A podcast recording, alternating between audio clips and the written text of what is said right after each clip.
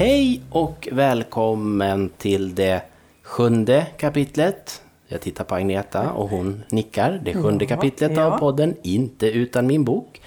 Som vanligt med mig Magnus Stålberg. Och med mig Agneta Barle. Och så har vi en gäst idag som heter Ann Olander. Vem är du? Ja, vem är jag? Jag är museitant och vintage-nörd och Elvis-fan. Precis. Och I, den I den ordningen. Nej, då sätter vi Elvis-fan först. Vilken är Elvis bästa låt? Ja, det går inte att säga. Vilken är hans sämsta då? Ja, det, går inte, ja, det är någon, någon um, film, filmlåt tror jag. Var han alltid bra? Alltså i, i, från början första skiva till sista skiva? Han var alltid bra, men musiken han var tvingad att spela in var inte alltid bra. Men du lyssnar inte på Elvis hela dagarna då, utan du gör något annat då? Nej. Du kan väl berätta lite om ditt jobb, Ann? Ja, jag jobbar ju på Dalarnas museum, vårt länsmuseum här i Dalarna. Och eh, min tjänst heter utställningsantikvarie och formgivare. Men sen är jag ju också papperskonservator. Och det var det du började med, va? Var det inte så? Ja, det kan man säga. Jag flyttade hit med och öppnade min ateljé. Jag hade ett litet projekt på museet först och sen öppnade jag min egen ateljé. Och sen har jag jobbat mer och mer på museet. Och mer och mer med andra uppgifter då. Så nu är jag ju utställningsantikvarie mest. Då. Jobbar med utställningen. För jag menar, en pappersantikvarie, det, ni växer inte på träd. Papperskonservatorerna? Förlåt. Nej, nej, vi är inte många. Nej. det är vi inte. Och det intresset kom över att jag gick på konstskola en gång i tiden och höll på med grafik då. Och då tyckte jag alltid att egentligen att underlaget var mer intressant än bilden. så började vi göra eget papper och på den vägen var det. Så ville jag, så ville jag göra gamla saker. Så då var det ganska naturligt att, att eh, jag ville bli konservator. Då.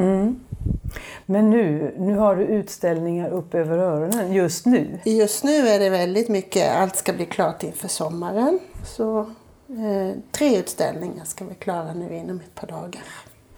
Det är väldigt intensivt de här sista veckorna jämt.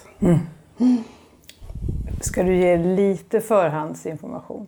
Ja, utställningarna är ju... Eh, Falu konstgrafiska verkstad fyller 60 år i år. Så de får en av konsthallarna och göra en liten jubileumsutställning då. De nuvarande medlemmarna. Och sen har även eh, föreståndaren Modir Ahmed då plockat fram eh, äldre och nu avlidna medlemmars verk. Så vi har en stor minnesvägg som blir liksom ett återseende för många tror jag. Och den utställningen visar ju på att Falun håller sin klass som grafikens huvudstad skulle jag vilja påstå. Snyggt. Sen har vi också haft ett projekt på museet med våra dalmålningar. Att vi har flyttat dem och så här. Så nu visar vi, den andra konsthallen är full med dalmålningar från golv till tak i någon slags rysk hängning, bara sånt överdåd av dalmålningar. Och det är ändå bara en liten, liten del av alla vi har. Oh, wow. Och det så blir det någon sorts addition till den, de permanenta utställningen om, om folkkonsten. Då. Och vi visar också en mindre utställning som är uppdelad på flera rum där vi visar allt vi har köpt in. Eller skaffat, om man säger, inte både köpt och fått. Så. Vi får Föremål. föremål till museisamlingarna. Då. Och minns där finns allting, allt möjligt i den allt från... Allt från små, små fragment av kritpipor till eh, vad är det största föremålet? En stor, ja, det är en hel interiör, väggmålningar. En hel interiör är väl det största föremålet. Okej. Spännande. Pågår hela sommaren. Pågår hela sommaren, en bit in på hösten till och med, alla tre. Vi försöker nu för tiden förlänga utställningen, att de står lite längre. Jag sitter här och är stolt över att vi lyckades få hit dig mitt i allt det här. Ja. Ja, vi får prata fort idag kanske. Eller? Vad säger ni? Nej, jag tycker ni ska prata långsamt, för Ja. jag har ju inte hunnit förbereda mig, så jag vet inte hur mycket jag har att säga. Men du, sen en sak till. Du är ju, för oss många är du känd just för ditt jobb på museet. Men också för ditt intresse för 50-tal och den musiken och den formen som var då. Kan du inte säga någonting om det också? Jag tror att jag är mer känd för hur jag ser ut än för att jag jobbar på museet egentligen. jag älskar ju så 40 och 50-tal, det har jag gjort väldigt, väldigt länge. Eh, Så jag ser ut så. Jag har ju helst vintagekläder och på fritiden lever jag ju det då med musiken och mitt hem är ju bara fullt med sånt. Vi har vår lilla klubb ute i Enviken när vi ordnar sådana livemusik och ja, så, ja det, det är ett sätt att leva kan jag säga. Ja, Man åker på mässor, man åker på festivaler, man åker på... både utomlands och hemma i Sverige. Oh ja, både utomlands och hemma i Sverige. Är det lite eh, så, just du, du nämnde ju Enviken, Agneta och jag har pratat i ett tidigare kapitel av den här podden att vi ju var till Enviken en halv dag, fotograferade jobbade. och skrev och jobbade. Eh, Enviken, är det, ska man säga att det är ett litet mecka för 50-talet? Eller mecka, men alltså, samla, Ja, kommer folk dit ja. för att se 50-talet lite grann? Ja, Eller alltså, leva när man det. kommer dit så ser man ju inte att det är det. Nej, man det gör måste man ju inte. veta. Det finns ju butiken då där du kan köpa kläder och skivor och prylar så. Mm. Så fiket är lite så inrätt och så har du en Viken Records. Men den, de ser man ju inte riktigt. Nej. Och Ulf som, som håller på med hot rod bilar. Och, men alla som, inte alla, nu överdriver jag, men många som bor där gillar ju den här stilen. Så Mm. att, Rockabilly kallas ja, det så. rock'n'roll, ja, det rockabilly har blivit ett modeord nästan. Men, Mm. vi säger 50-talsstilen då. Så att, och det finns många som spelar, aktiva musiker där Mm, ute. Det blir ju liksom att det ena föder det andra på något sätt. Är det Jonssons fikobutik? Jonssons fikabutik. Just Så heter det Så nu. var det. Det föll bort, men vi var ju där inne och åt varsin smörgås och tittade runt och jag fotograferade lite. Fascinerande plats verkligen. Jo, man blir betagen. Ja. Det där har ju tiden stått still. Ja, ja på, ett sätt och sätt. vis. De har ju inrett det. Det är en gammal bio. Ja, precis. Lasse kör ju, han har lite filmstudio då så vi åker dit och tittar på filmer ibland. han har ju fått igång så att det är bio nu också. Men att det just att det var Elvis som sen blev din stora kärlek i livet. Då. Ja, han har ju följt mig nu. När kom han till år dig? jag 45 år som Elvis-fan. Ja. Hur kom han till dig? Han kom till mig via Bill Haley får jag lov att säga. För Bill Haley var min dörröppnare någon gång alldeles i början på 70-talet. För då hade 50-talsrocken en revival. Mm, det minns jag. Eh, Så det spelades sånt i radion då. Jag fick liksom inget hemifrån, inte från mina föräldrar eller så. Utan jag hörde Bill Haley på radion. Och det var mitt när man var någon sorts glamrock. Det var Sweet och det var Slade, det var T-Rex som jag lyssnade på då och Led Zeppelin. och Så. Då hörde jag, kommer jag ihåg det, jag hörde en låt av Bill Haley. Blev alldeles sådär, du vet som tiden stannar. Eller en dörr öppnas och så stiger man in genom den. Och sen blev jag kvar där. Och går man in där till 50-talet så hittar man ju Elvis ganska snart. Och då var det ju Elvis, 50-tals Elvis som jag fann så att säga. Sen har jag ju tillägnat mig resten av hans repertoar pö om pö. Det var ju 50-talet först och främst. Där, då var det. Och 72 köpte min första sån 50-tals rockskiva. Och 73 så spelade Bill Haley i Folkparken hemma i Gislaved. Nej. Jo då. Och vem var där längst fram? Elvis lyckades tjata på mina föräldrar då när man var tonåring att jag skulle få åka till USA eller Las Vegas och uppträdde ju Elvis i. Ja, vad, ja. Det var de åren. Eh, Men det fick jag aldrig. Så honom har du aldrig Så sett? honom har jag aldrig sett.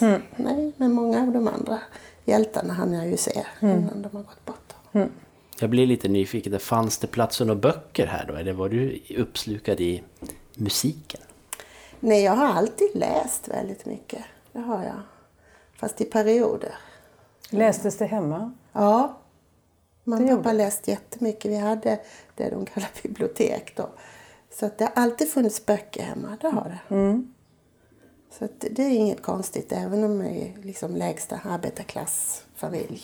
Så böcker fanns det. Konst, kult, det har de ingen aning om hemifrån. Men böcker fanns det.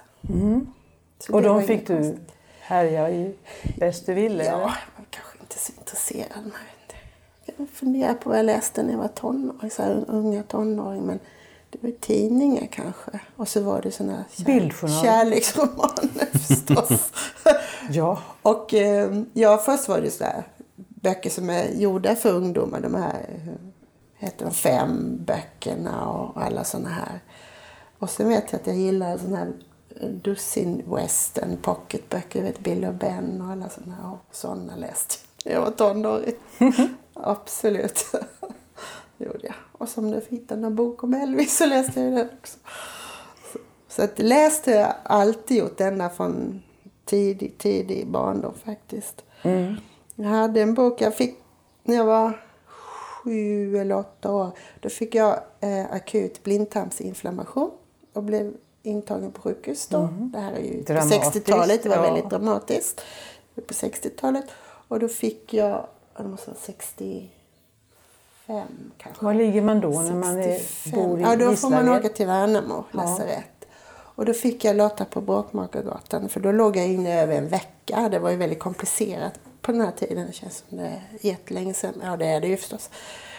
Eh, och då fick jag Lotta på Bråkmakargatan när jag låg på, på sjukhuset. Då. Och den läste jag så många gånger så jag kunde den utan till.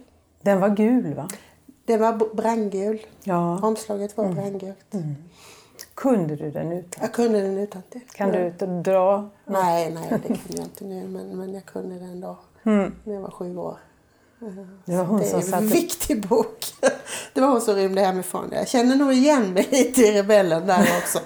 Hon fick ju någon tröja som stack så det ville hon inte ha. Så hon den. sönder. Hon klippte sönder den och så skämdes hon för så, ja. så rymde hon till Tant Berg.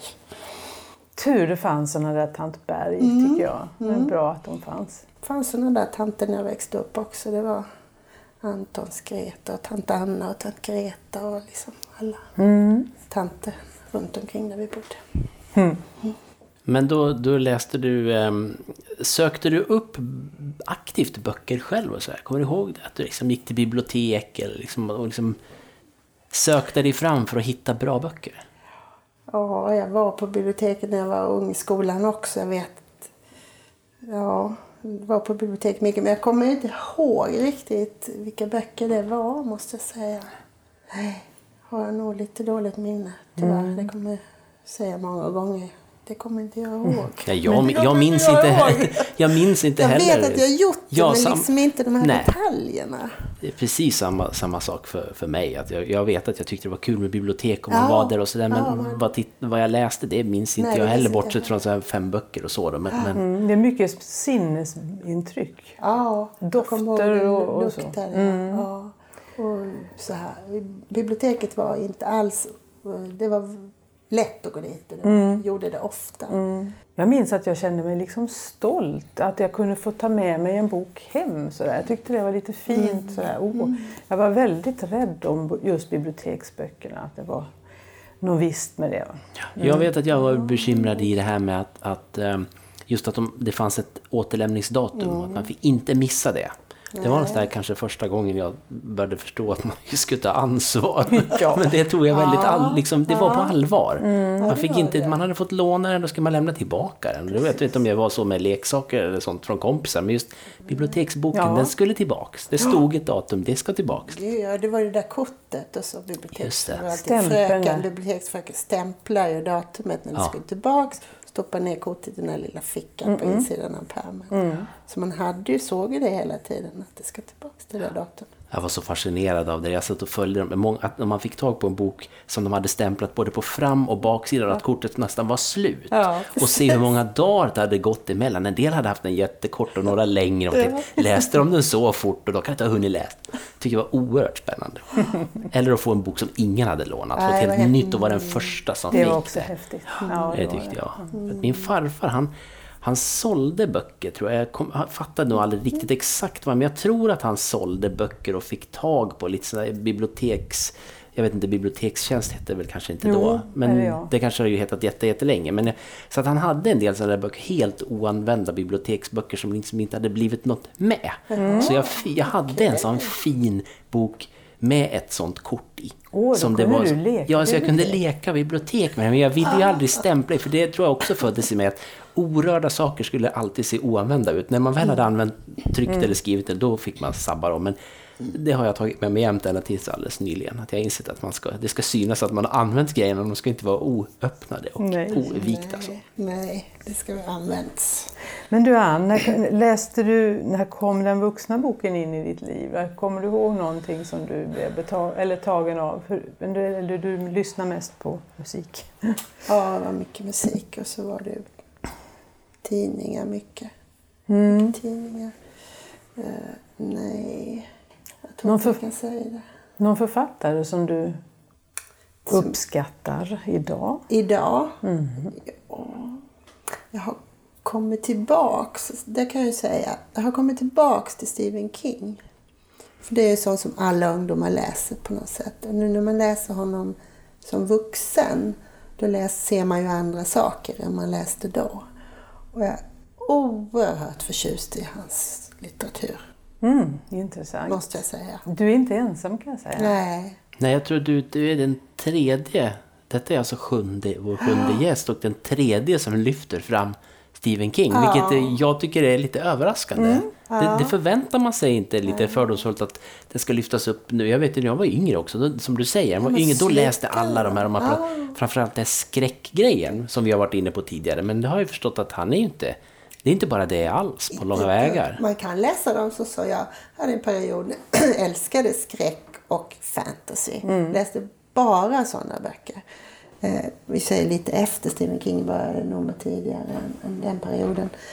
Eh, men sen när man lagt undan och sen när man läser dem nu igen då inser man ju att han är ju en makalös eh, uttolkare av mänskliga psyket. Han placerar oss människor i konstiga situationer, utsätter oss. Strunt i om det är alien eller skräck eller vad sjutton det nu är. Utan han bara utforskar hur beter vi oss människor i, i udda situationer när vi blir trängda, när vi blir hotade. När vi blir... Och han är ju mästare på att skapa de här situationerna. Och sen tycker jag det är underbart att det är tusen sidor eller två tusen sidor, fem tusen sidor får det gärna vara. så man verkligen går in i det. Okej. Så jag måste lyfta fram han igen för den här sommaren nu då, jag har inte börjat med dem än så jag har köpt de sju delarna av Svarta tornet som har getts ut nu. Han har skrivit färdigt den nu då. Du menar inte, är det sju Det är delar? sju delar, jag har köpt allihopa och nu hoppas jag att det blir en regnig sommar så att jag kan läsa dem. Wow! Kommer du då, det det här, sånt här, vi har också pratat om det tidigare, men det, sånt här är jag så fascinerad av. Människor som verkligen kan plöja böcker. Tror du att du skulle kunna hinna igenom alla sju på en sommar om du fick, om du Ja. fick göra det? Det är helt fascinerande alltså. Jag läser i, eh, jag är periodare. Jag kan inte bara läsa lite grann. Då läser jag inte alls. Det går långa perioder, jag läser ingenting. För, för mig är böcker, eh, det måste jag stiga in i. Om jag bara ska ha lite, lite så här, då tar jag en tidning. Då läser jag en tidning eller faktabok som man bara kan bläddra i så att säga. Men när man ska läsa romaner, då måste jag ha tid. För då vill jag liksom gå in i dem. Och då tycker jag det är underbart om det är så här stapel och så gör jag en så här halv meter bok. Det tycker jag är perfekt. Men då måste jag ha tid. Det får inte, inget får liksom ligga på som ska störa. Jag ska kunna sitta i 12 timmar eller 24 timmar. Du kan göra det alltså? Ja, det kan jag göra. Har du, då, vi har ju en, en liten standardfråga här med favoritläsare. Har du en läsplats? Sätter du dig alltid på samma ställe? Nej, inte riktigt. Jag kan soffan eller en fåtölj. Liksom. Det. Ska du ha en kopp te med eller liksom, behövs det någonting till när man säger 12 timmars? Det låter ju Ja, jättelångt. Måste ju, någon måste ju ge dig mat känner jag. Ja, det blir pauser naturligtvis. Det måste ju inte finnas där. Jag gör ju inte så att jag bullar upp innan jag sätter mig. Utan då får man gå och hämta på något sätt. Ja. Men jag kan ju försvinna fullständigt om det är bra nog. Alltså. Mm. Och då vill jag kunna ha den möjligheten. Att jag kan göra det. Men det är intressant att säga att han har skrivit sju böcker alltså. Och vi börjar med Svarta tornet. Ja, Eller det är en hela serie. serien Ja. heter Svarta tornet. Ja.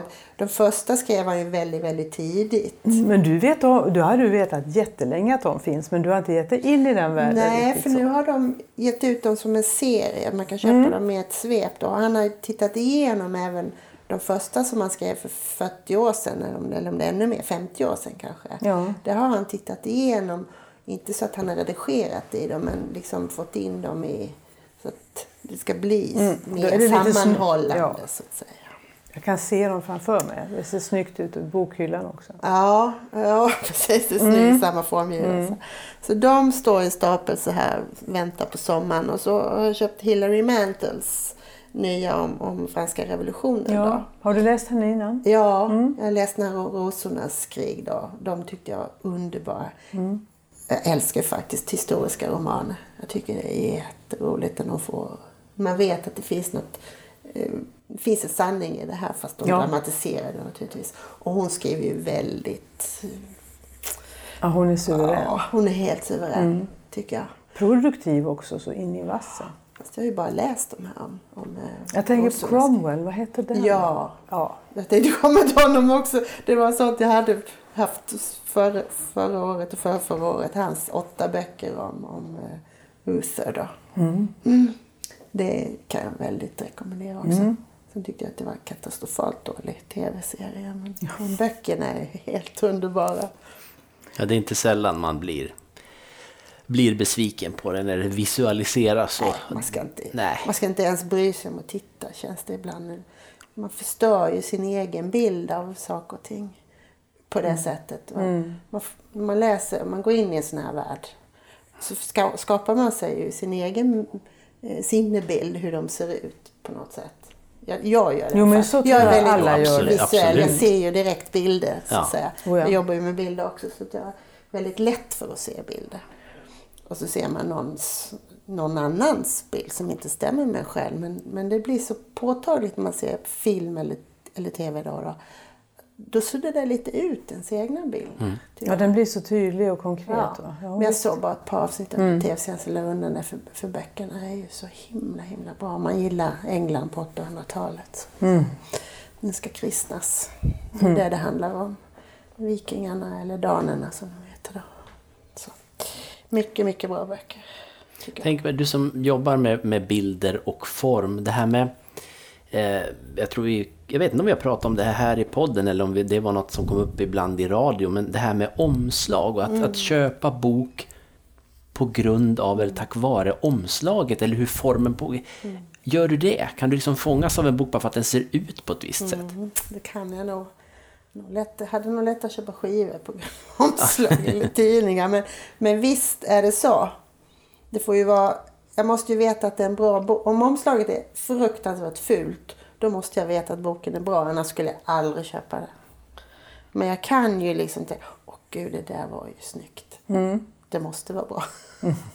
men nu, alltså böcker är ju ändå ganska dyrt tyvärr. Så man kan ju inte bara liksom plocka bara för att det var ett snyggt omslag. Men du, har ju själv, du formar ju själv böcker. Ja. ja det, det är sentida eh, intresse. Nej, det ska jag inte säga. Jag försökte en gång till grafisk formgivning innan jag började på vanlig konstskola. Då, men, så jag tycker det är jätteroligt med form. Ha ett estetiskt öga så att säga. Så det är ju viktigt. Mm. Jag tycker det är otroligt tråkigt när det är fula omslag på, på, på bra böcker. Det tycker jag. Det är ju en speciell... Alltså kombinera bild och ord. Så få fram något som, som liksom ska förmedla det som finns innanför pärmarna. Det är mm. lite... Nu gör jag ju mest guideböcker. Det är kanske inte lika viktigt som en roman egentligen. Det ja. betyder ju omslaget för det är där det enda stället som man kan ha någon sorts bild på. Mm. Mm. Har du någon på gång nu? Eh, när jag lämnade ifrån mig nu nyss så det kommer, om någon vecka kommer en, en eh, guidebok om Vättern.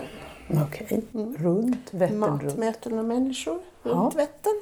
Ser man. Mm. Jag tänker på det, det här med, med omslag, jag fastnar i det. Eh, en tanke som slår mig nu. I, i bokvärlden så, så gör man ju nya omslag till böcker vid mm. nyutgivningar och så vidare. Jag mm. tänker det, den motsvarigheten finns väl inte i musiken? Va? När man ger ut en skiva, ja, i och för sig då, samlingsskiva kan få ett nytt omslag, men, mm. men just det här med att, att om ett omslag tillhör en bok riktigt, så att, vad händer om man tar bort det där? Man känner, ja, jag tänker, vi pratade tidigare i, i ett avsnitt eller kapitel här om, om Ronja Rövardotter till exempel, som jag minns den gröna boken mm. Ronja ut i skogen om man skulle ge ut den igen och så byter man omslag. Ja, jag vet ju, Ronja har ju blivit en tecknad seriebok också. Ja, nu, precis. Och är lite japansk i, i stuket. Mm. Ja, det gjorde Japan ju. Så det, och det, det är klart, men den, våran riktiga Ronja tycker jag aldrig får byta omslag. Den ska se ut sådär med Ilon Wiklands framsida. Det är likadant med Pippi Med Pippi likadant. Ja, ja, Alfons, kan inte acceptera nej. den där nya tecknade Pippi. Det ska vara Mm. Men jag vet inte om man är fyrkantig i det. För man tänker, de riktar sig till barn. De, de, de accepterar det som det är nu. Tänker ja. inte på om vi som vuxna kommer, nej det ska se ut sådär. Det är ju inte deras Nej, det vet man ju själv när man var min. Man förstod aldrig vad de här vuxna pratade om. När de sa att det borde vara si eller det borde mm. vara så. Det är bra som det är. Mm. Men det är intressant ändå, för, för som sagt det här med, med att ett omslag. För jag är ju, tillhör ju också, jag gillar ju också form och färg och som den fotograf jag är. Eh, just att jag kan, om man då ska säga, gå på att köpa en bok därför att den är så, den är så fin. Och jag, jag måste nog erkänna att ibland kan jag nog tycka att boken, även innehållet, blir bättre bara för att det var ett bra omslag. Jag tror jag kan vara lite lättlurad. Alltså. Ja, man blir ju positivt inställd. Man öppnar ju boken med en, med en eh, positiv känsla att det här är bra för det var så snyggt omslag. Och förväntan. Och, ja, men man är liksom redan positivt inställd. Man är redan inställd på att det ska vara bra. Och då tror jag att också som du säger att man, man, eh, det ska vara riktigt dåligt för att man ska bryta den föreställningen. Ja, men jag tror att, jag, precis, jag, jag tänker på det, eh, ibland slår vi slag för saker. Jag tror att vi ska göra det, just det här med att alltid ta omslaget på allvar. Det För, tycker för jag. alla gör verkligen inte det. det. Bra historier försvinner ibland därför att omslaget, och just det här att det sätter en, en, en känsla som man kan ta med in i boken. Det, det behöver jag, har jag märkt. Det, det är absolut något som jag kan ta till mig mycket mer än en, en sån där riktigt tråkig, stel... Om det, om det är en ja, passionerad lust, whatever, alltså det är massa i boken. Och sen är det en sån där jättetråkig. En vit, ett vitt omslag med svart text, inget mer. Alltså det, det är inte samma sak. För mig i alla fall då ju. Nej, visst är det. Jag håller fullständigt med dig, men ju, jag jobbar ju med det också. Men jag tycker att formgivningen är jätteviktig. Och sen också vad man använder för typsätt när man sätter boken sen. Det är jätteviktigt alltihopa där. Det visuella är också viktigt för innehållet. Det kan ju döda eller lyfta en. Det där tycker jag är så intressant. För det, nu, det är så härligt att nörda ner sig. Ja, nu tycker jag... Nu, ja. Ja, jag, jag, jag måste få nörda ner mig lite i det här Agneta, Okej, just det, för att det. Ann är så, så Ja, bra det hon säger.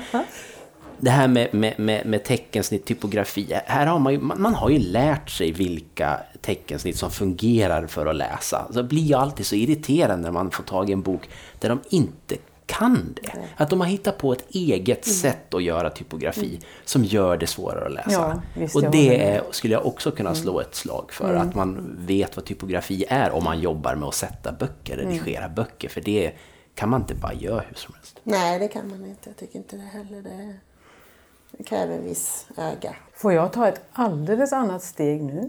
Jag tror att det är läge för det. Ja, jag tror det. Ja. Det finns nämligen, vi har en koppling du och jag Ann. Eh, och det var att vi möttes över en poet. Mm, det gjorde vi. Eh, vi blev, du var redan när du kontaktade mig, men jag blev. Vi, vi blev båda förälskade i Erik Axel Karlfeldt. Ja, jag blev ju det. Jag fick ju Erik i knät, ska jag säga. Eh, eh, för det var egentligen en, en, en kollega som sa upp sig från museet och som skulle göra den här utställningen. Och då blev jag tillfrågad om jag kunde hoppa in och ta det då. Och det, då visste jag ingenting mer än att han hade fått Nobelpris och han hade skrivit en lång dikt om dalmålningar och kurbits. För att han hade bestämt att kurbits ska rimma på snits. Så därför får man inte säga kurbits utan man ska säga kurbits. Och det var hans fel, höll jag på att säga. Det var ungefär vad jag visste. Mm. Och så fick jag börja läsa på om den här spännande mannen. Då. Jag blev alldeles helt fascinerad. Jag har väldigt lätt för att bli nördig. När jag ham- hamnar i något som intresserar mig då blir jag väldigt, väldigt nördig och vill liksom verkligen grotta ner mig i det. Och det fick jag i det här fallet. Då. Eh, och han är ju, så söker man ju då naturligtvis. Dels att jag skulle ta reda på vem han var då och eh, försöka läsa hans, eh, hans, det han har skrivit också. Då. Och så blev det en utställning. Så blev det en utställning och den var ett samarbete med Karlfeldtsamfundet då, eller fanklubben som jag kallar dem lite skämtsamt. Ja. Karlfeldt-fanklubben. Och det gick de väl med på att Ja. jag fick kalla dem för det. Jag kände igen mig i det som jag själv är Mm. som fan till olika saker. Så kunde jag känna igen mig i- deras beundran. Fast de tyckte att fanklubb kanske inte var så. De ville hellre kalla sig det. Mm, ja. Eh, så att de ville med den här utställningen försöka hitta en ny publik till Karlfeldt för han är väldigt ute. Så att det skulle vara inte en, en komplicerad utställning om Karlfeldt om man analyserar hans texter så utan det skulle vara en ganska lättsam utställning. Eh, och som sådan så tyckte jag att eh, det går ju inte att kasta sig in i hans skrivna verk för de är för komplicerade för dagens människor. Utan vi börjar med att presentera honom som människa för han är en väldigt spännande person. Mm. Så därför fick jag ju också lära, försöka lära känna honom. Så. Men så var jag tvungen att ha en lite text då till en katalog om honom då. Så då kontaktade jag Agneta och frågade om hon ville skriva den texten. Mm. Och då visste jag ungefär lika lite som, som han. Men man blev, jag blev också betagen. Så att, och det kommer jag att fortsätta med. Det blev en, en fin det blev bra. Det var väldigt roligt. Ja, verkligen. Väldigt roligt. Och hon levererar texter som jag önskar att jag kunde skriva. Det kan jag inte. Men det är det som är så bra. Man måste samarbeta. Det är så med allting. Man gör det man är bra på så tar man in någon annan sen. Eller hur Magnus? Ja, och jag tänker att jag nu då representerar den grupp som inte har läst Karlfeldt men som har förstått sen jag tror jag det kan vara ett av de första namn jag lärde mig, att, att det fanns en som hette så. Jo. Eh, men jag har nog aldrig, eller jag har inte läst något annat än möjligen att det har passerat någon strof då. Men jag, jag kan inte, jag känner att jag, är, jag får ge, nog måste ge mig in på det. Ja, sen kan man väl säga, man, jag menar, måste inte älska allt han skriver. Man blir ju fascinerad av honom som person också. Mm, mm. Och jag gillar det där att han till exempel var den som tog, valde in eller såg till att Selma Lagerlöf kom med i akademin. Den första kvinnan. Mm, mm. Alltså han tvingade in henne. Ja, sen, ja, häftigt att lära känna en person på det sättet. Mm, mm. Och han, I och med att han då är så pass gammal, att det här är så pass länge sedan ändå, så tycker jag att hans, de dikter man försöker läsa så de som handlar om kärlek eller känslor så, de förstår man fullt ut. För det förändras ju inte. Vilket århundrade man än lever så, mm. så har man känslor. Vi har ju mänskliga känslor och de. Men sen, många dikter är väldigt tidstypiska och vi nu, 20, på 2000-talet, förstår inte vad han syftar till. Mm. Man måste ha förklaringar mm. hela tiden. Och då är det hopplöst tråkigt att läsa. Man måste någon läsa en förklaring vid sidan av fotnoter hela tiden. De är obegripliga. Ska jag säga att hälften av hans produktion är helt fantastisk. Även för dagens människor. Mm. Uh, och när vi skulle öppna den här utställningen så, så frågade jag våra musikantikvarie om hon kunde, för hon är också musiker och sångerska, om hon kunde göra, sätta musik till en, en dikt som jag tyckte väldigt mycket om. Så hon gjorde det som en blues. Och det var så fantastiskt bra. Så underbart var det verkligen. Mm, det blev så fint. Mm. Ja, så att Karlfeldt är ju sentida eh, förälskelse mm. upptäckt. Sen läser inte jag poesi speciellt mycket, det kan jag inte påstå. Nej. Jag måste, jag måste ta mig in från något håll på Karlfeldt, det känner jag ju. Så att jag åtminstone vet vad ni pratar om. Jag kan ta dig i handen. Ja. Det är tryggt tycker jag. Mm. Ska vi, ska vi ge oss in på lite modernare grejer och prata ja. om lite det vi brukar kalla för boktips? Helt enkelt. Det gör vi, tycker jag. Och Agneta har en riktigt bra bok som jag tycker så mycket om som du ska prata om idag. Ja, jag har det och det är tack vare dig som jag har den och att jag har läst den. För du tipsade om den i radion för några år sedan. Den heter Simma med det drunknade av Lars Mytting. Den boken bör du gå in i också Ann. Det är så här att han, han har skrivit en bok till, han är norrman. Han har skrivit en bok som heter Ved, som är en faktabok om ved som blev en bästsäljare.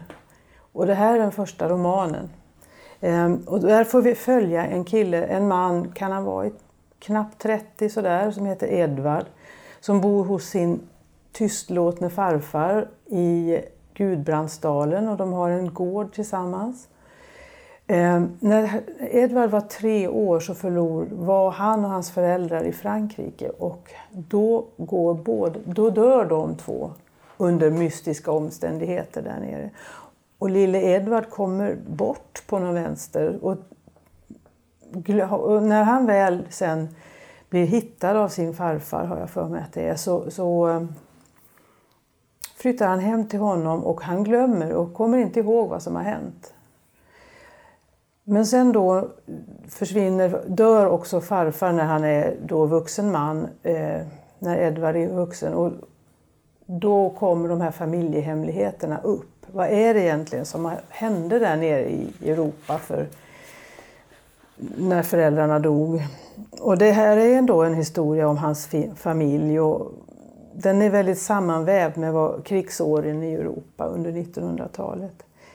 Så Eh, i den där boken kan ni läsa om slaget vid Somme och de frivilliga norska SS-soldaterna på östfronten. Och du kan läsa om engelska trävaruindustrin och man kan bli helt fascinerad av möbelsnickeri och träslag. Ja. Um, plötsligt blir det intressant tack vare den här mannen Mytting.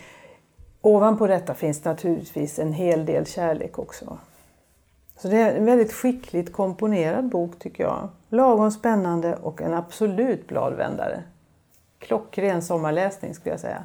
Ja, den är ju apropå det du sa om att nörda. Han, den här Ved då som ju är en nördbok om, mm. om ved. Han, Mytting tar ju med sig sin kunskap eh, av, om, om träslag och, och överhuvudtaget in i den här historien också. Det är otroligt häftiga målande beskrivningar mm. av olika snickerier och, och, och träslag, alltså vissa träd som växer i, i skogen och ja, hur man hanterar dem. Alltså, han är oerhört kunnig och sen även då jag som fotograf, det, det är ju ett litet fotospår i det här också. Ja, det är det också. Och det är otroligt ja. bra, utan att bli teknisk kring hur ett fotografi blir till, så blir han det ändå, ja. fast i någon slags ska man säga, poetiskt mm. beskrivet istället hur det går till när en bild exponeras. Så det är så jäkla bra helt enkelt.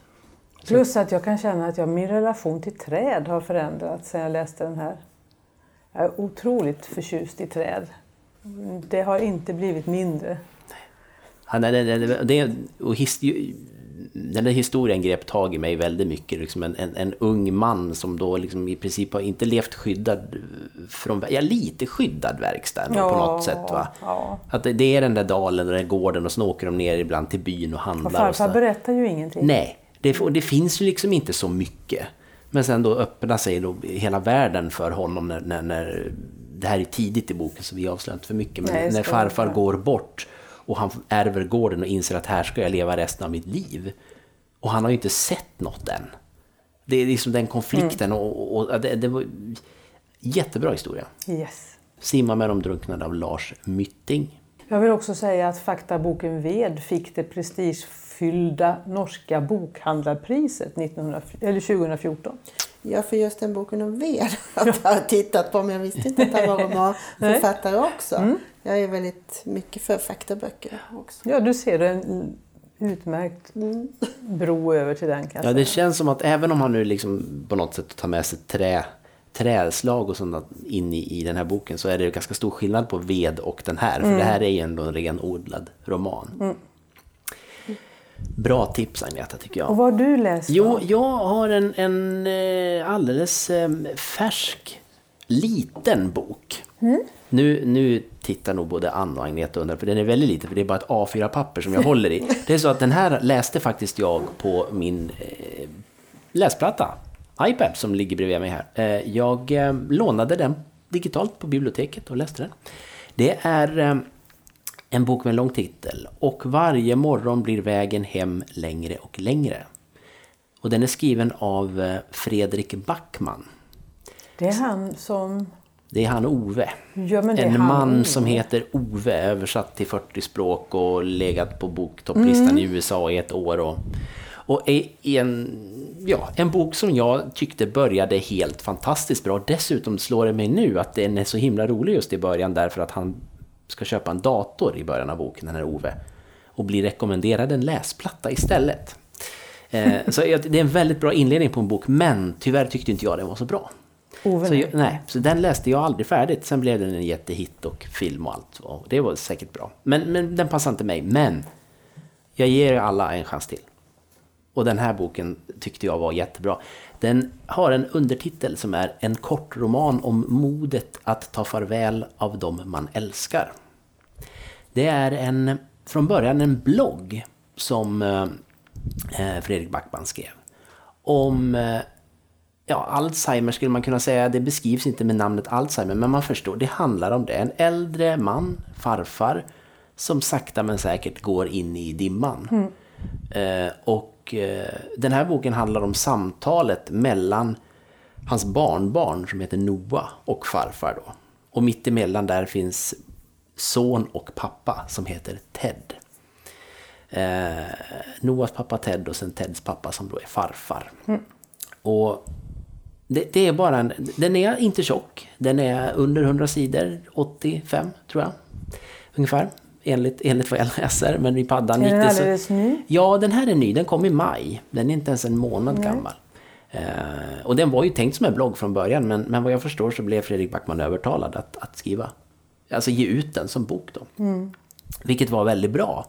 Därför att eh, den, är, den rör sig i någon slags gränsland mellan, mellan att... Eh, ja, alltså, ibland är man i farfars huvud. Och då är det lite förvirrat. Eller det ska jag inte säga, men det är drömskt och det är, lite, det är långt ifrån verkligheten. Men inte sällan i direkt kontakt med det som en gång var. Därför att han, han för en dialog med sin fru då, farmor.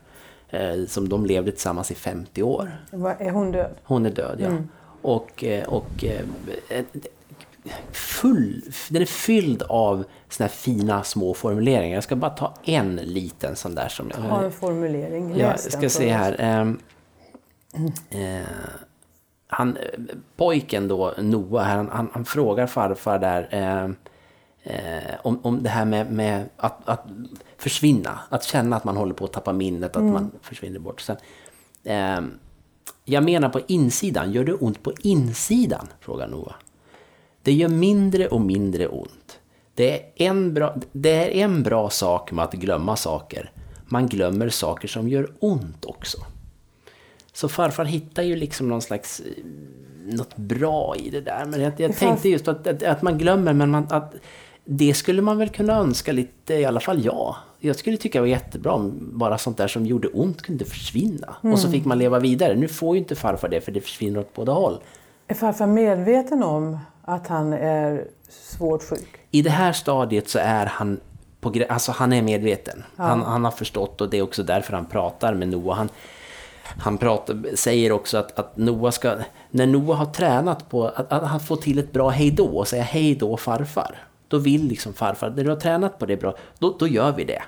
Och sen så blir det liksom inte mer utan då, då har du sagt hej då till mig och så får du ta, tar du hand om det.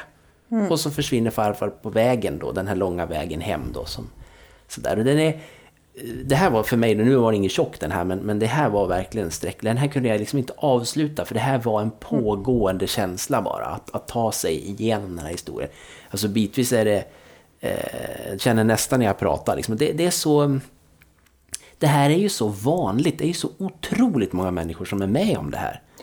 Åt, åt båda håll, anhöriga och naturligtvis drabbade mer direkt. Och det, det, Har du känslan av att det här har Ma- Backman varit med om? Alltså det är ju det, det, vara det, det, så. känns det, Ja. att det har varit ett sätt att bearbeta, det kan man ju bara gissa, men, men ändå eh, och, och eh, verkligen, verkligen all cred till att han skrev den här lilla historien. För att den är, i början är den lite lätt förvirrad, därför att innan man greppar hur många karaktärer är det här, och vem, för farfar är ju förvirrad. Han, han, ja, han, han benämner ju även Noah som något åt det ena eller andra hållet då och så vidare. Men, och varje morgon blir vägen hem längre och längre av Fredrik Backman är lite jobbig men ändå jättefin. Och Tack, kort. vad bra. Den låter som något man borde läsa. Ja, det tycker jag. Då har vi pratat om en bokserie på sju böcker. Och en tjock bok av Lars Mytting och sen en liten tunn bok av Fredrik Backman. Ja, har vi pratat klart kanske? Jag kan komma med ett tips på någon tunn bok också. Ja, gör det. Det finns en nyhets, nyöversättning av en författare som jag läste i mina 20 år som jag är väldigt förtjust i. Hon heter Carson McCullers. Hon skrev böcker på 40 och 50-talet i USA naturligtvis. Nu finns det en ny, nyöversättning av hennes böcker som jag tycker som jag tror att jag ska köpa själv också. Heter hon Carl? Carson McCullers. Okej. Kan, Eh, kommer du ihåg någon titel? Ja, de två som, som är hennes mest kända, då är, den ena heter Hjärtat jagar alena. Den andra heter Balladen om det sorgsna caféet. Åh, så fint. Mm. Är det, är det 50-talslitteratur? då? Ja, den ena är skriven sent 40-tal, den andra tidigt 50-tal. Mm. Amerikansk, eh, ja, Midwest. Det var, låter... De kan jag rekommendera.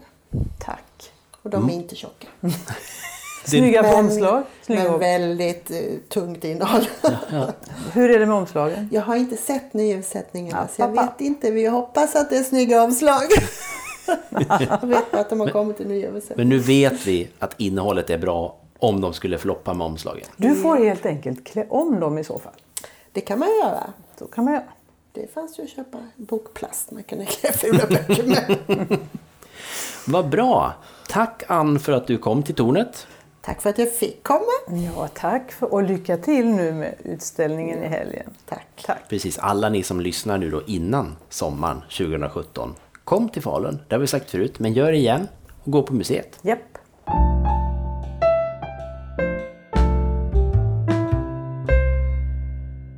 Du har lyssnat på ett avsnitt av podden Inte utan min bok som produceras av Magnus Stålberg och Agneta Barle. Mer information om avsnitten hittar du på skrattpiller.se inte utan min bok. Vi finns också på Facebook där vi heter Inte utan min bok och på Twitter också. Även där heter vi Inte utan min bok. Tack för att du lyssnade!